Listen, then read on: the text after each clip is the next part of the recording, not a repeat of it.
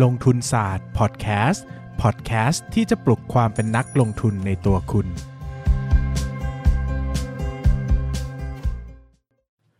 สวัสดีครับ ยินดีต้อนรับเข้าสู่รายการลงทุนศาสตร์พอดแคสต์รายการที่จะชวนทุกคนมาพัฒนาความรู้ด้านการเงินและการลงทุนไปด้วยกัน วันนี้นะครับอยากจะชวนทุกคนมาคุยกันในเรื่องของคุณภาพของเงินปันผล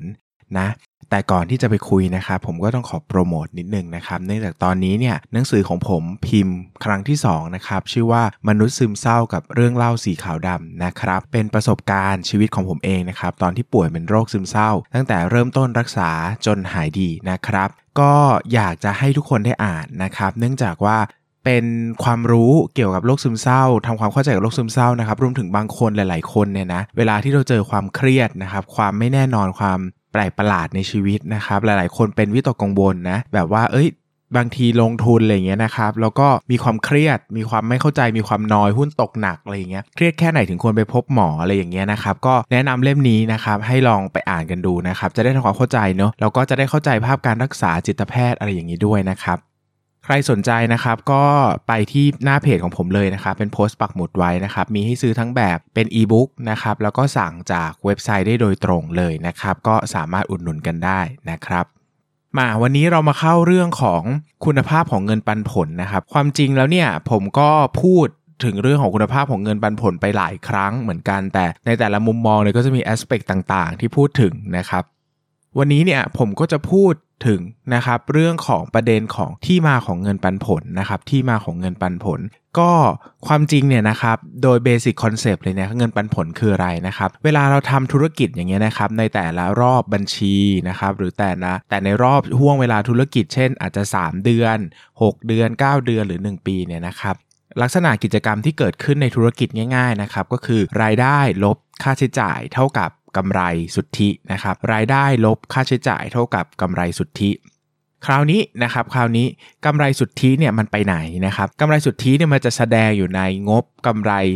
ขาดทุนเบ็ดเสร็จ นะครับแสดงอยู่ในงบกำไรขาดทุนเบ็ดเสร็จ ซึ่งตรงนั้นเองเนี่ยหลังจากที่มันเป็นงบกำไรขาดทุนเบ็ดเสร็จแล้วเนี่ยกำไรสุทธิตัวนี้เนี่ยจะเลือกว่าจะต้องจ่ายปันผลหรือไม่จ่ายปันผลนะครับถ้าจะจ่ายปันผลก็หักปันผลออกนะครับกำไรสุทธิที่เหลือเนี่ยก็จะไปเข้าไปอยู่ในบรรทัดกำไรสะสม ที่อยู่ในงบแสดงฐานะทางการเงิน หรืองบดุลนะครับในชุในช่องเอ่อ ส่วนของผู้ถือหุ้นหรือว่าส่วนทุนนั่นเองนะครับ แต่ถ้าไม่ปันผลเลยนะครับ ก็กำไรสุทธิก็จะวิ่งไปที่กำไรสะสมทั้งหมดนะครับ ดังนั้นบริษัทที่ทำธุรกิจมาแล้วกำไรเยอะๆนะครับ แล้วไม่ได้ปันผลเนี่ย ทุนมันก็จะบวมขึ้นเรื่อยๆ บวมขึ้นเรื่อยๆ บวมขึ้นเรื่อยๆ นะครับ จะใหญ่ขึ้นเรื่อยๆ นะครับ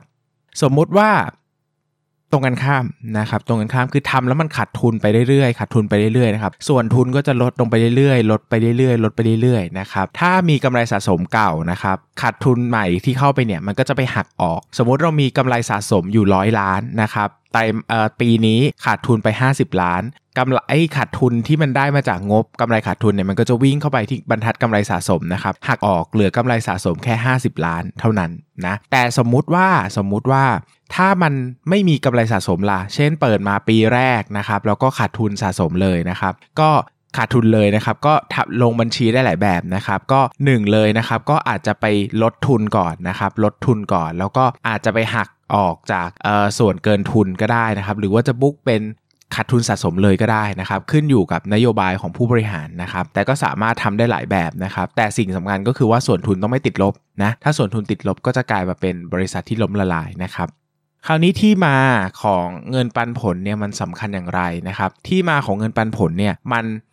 ทำให้เราเข้าใจได้ว่าธุรกิจยังทำดำเนินธุรกิจได้ปกติหรือเปล่านะครับธุรกิจยังสามารถสร้างรายได้เพื่อปันผลได้อย่างปกติหรือเปล่านะครับ keyword ที่ผมจะพูดก็คือ keyword เลยนะ เงินปันผลต้องมาจากกำไรปกติของธุรกิจ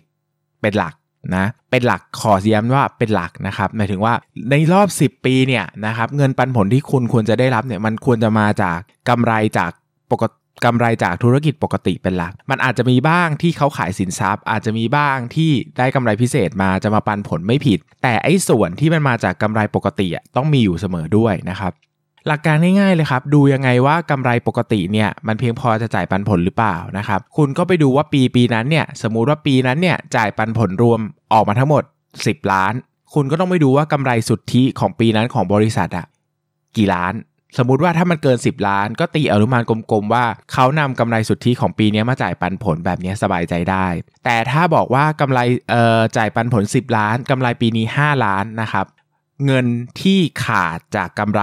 ปกติเนี่ยเขาเอามาจากไหนได้บ้างนะครับ จุดแรกง่ายที่สุดที่จะนำมาก็คือกำไรสะสม ก็คือไปนำกำไรปีเก่าๆมาใช้นั่นเองนะครับ ก็ไปดึงกำไรปีเก่าๆที่เคยสะสมไว้นะครับ ก็แล้วแต่ว่าจะอยู่ในรูปแบบไหนนะครับ ออกมาทำได้เหมือนกันนะครับออกมาทำได้เหมือนกันก็คือออกมาจ่ายเป็นเงินปันผล แบบนี้เนี่ยบางบริษัทก็จะทำการเช่น บางบริษัทเนี่ยเขาจ่ายเงินปันผลแบบต่อเนื่องมาก ๆ ปีละเท่านี้เท่านี้นะ สมมติ สมมติบริษัทหนึ่งจ่ายปันผลปีละ1บาททุกปีอย่างเงี้ยครับ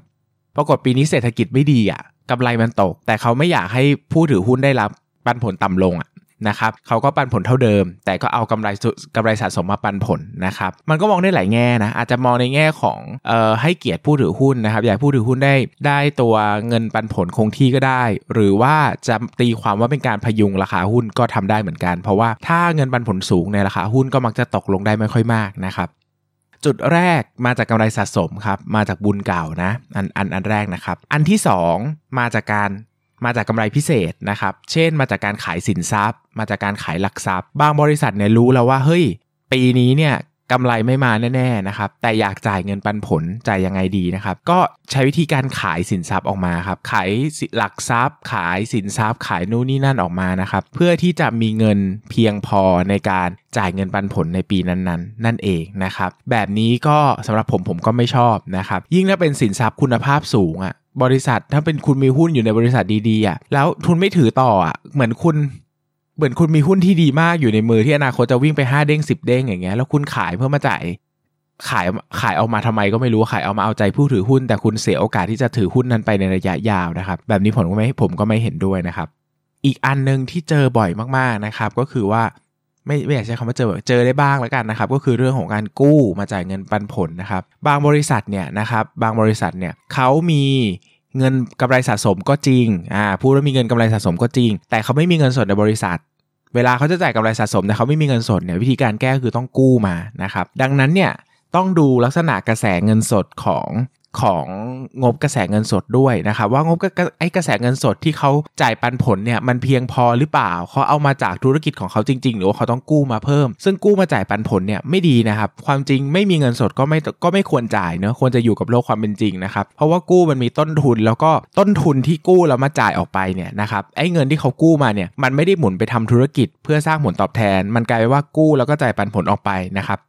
มันก็มีโอกาสจะได้ผลตอบแทนคืนมายากนะ ดังนั้นเนี่ยวิธีนี้ก็เป็นวิธีที่ผมไม่ชอบนะครับดังนั้นสรุปเลยนะ ว่าเวลาเราจะดูเงินปันผล โดยเฉพาะคนที่ลงทุนในกลุ่มเน้นปันผลเป็นหลักเนี่ยสิ่งที่คุณจะต้องมองให้เห็นเลยว่าปันผลเนี่ยมันมีคุณภาพไหมนะครับมันโอเคไหมมันเชื่อถือได้ไหมนะครับมันปันส่งสัญญาณที่ดีต่อธุรกิจหรือเปล่านะครับปันผลที่ดีควรจะมาจากปันผล ที่มาจากกำไรปกติกำไรจากกิจกรรมดำเนินงานนะคควรจะมีกำไรจากกิจการมดำเนินงานที่สูง พอที่จะปันผลออกมาได้นะครับ เงินปันผลไม่ควรจะมาจากกำไรสะสมเก่า ไม่ควรจะมาจากการกู้ยืมเงิน ไม่ควรจะมาจากการขายสินทรัพย์ ถามว่าเกิดขึ้นได้ไหมเกิดขึ้นได้นะครับ เกิดขึ้นได้คือต้องทำความเข้าใจก่อนนะว่ามันอาจจะเกิดขึ้นพร้อมกันก็ได้นะ เช่นกำไรสะสม จะจ่ายกำไรสะสม แต่ไม่มีเงินก็เลยไปกู้ กู้มาจ่ายแบบนี้ก็ได้นะครับ ก็ได้เหมือนกันหรือว่าบางบริษัทมีกำไรปกติสูง แต่ไม่มีเงินสด ก็ต้องไปกู้มาจ่ายปันผลแบบนี้ผมก็ไม่เห็นด้วยเหมือนกันนะครับ ก็ต้องไปแกะงบดูรายละเอียดเอาละกันนะครับ แต่พยายามนะพยายามมองอย่างนี้ว่า เงินปันผลที่มาจ่ายควรจะมาจากกำไรปกติ แล้วก็ควรจะมาจากเงินที่มาจากกิจกรรมดำเนินงานด้วยนะครับมันมันมันไม่ควรจะมาจากการกู้ยืม การขายสินทรัพย์ใดๆทั้งสิ้นนะครับ ก็เอาไปลองดูเพราะว่า เพราะว่า สิ่งที่เกิดขึ้นเนี่ยก็จะบอกได้ว่าธุรกิจเนี่ยปกติไหม ธุรกิจที่ปกติควรจะทำกำไร ควรจะทำเงินสดเพียงพอจะจ่ายเงินปันผลได้อย่างพอดีนะครับ ถ้า จ่ายไม่ไหวก็ไม่ต้องจ่ายนะสะท้อนออกมาบางบริษัทพยายามจะกบเกลื่อนไม่ให้นักลงทุนเห็นนะซึ่งอันนี้เป็นเรื่องสำคัญที่เราจะต้องแกะออกมาให้ได้ว่าเกิดความผิดปกติอะไรในธุรกิจหรือเปล่านะครับสำหรับวันนี้ก็ขอบคุณทุกคนมากนะครับแล้วก็ฝากหนังสือด้วยนะครับใครที่รอบแรกยังไม่ได้ซื้อนะครับหรือว่าอยากอยากจะช่วยอุดหนุนปกใหม่นะปกใหม่ก็สวยมากนะครับก็สามารถซื้อเก็บกันได้กับมนุษย์ซึมเศร้ากับเรื่องเล่าสีขาวดำสำหรับวันนี้ขอบคุณทุกคนมากครับ สวัสดีครับ อย่าลืมกดติดตามลงทุนศาสตร์ในช่องทาง podcast player ที่คุณใช้ แล้วกลับมาปลุกความเป็นนักลงทุนกันใหม่ในลงทุนศาสตร์พอดแคสต์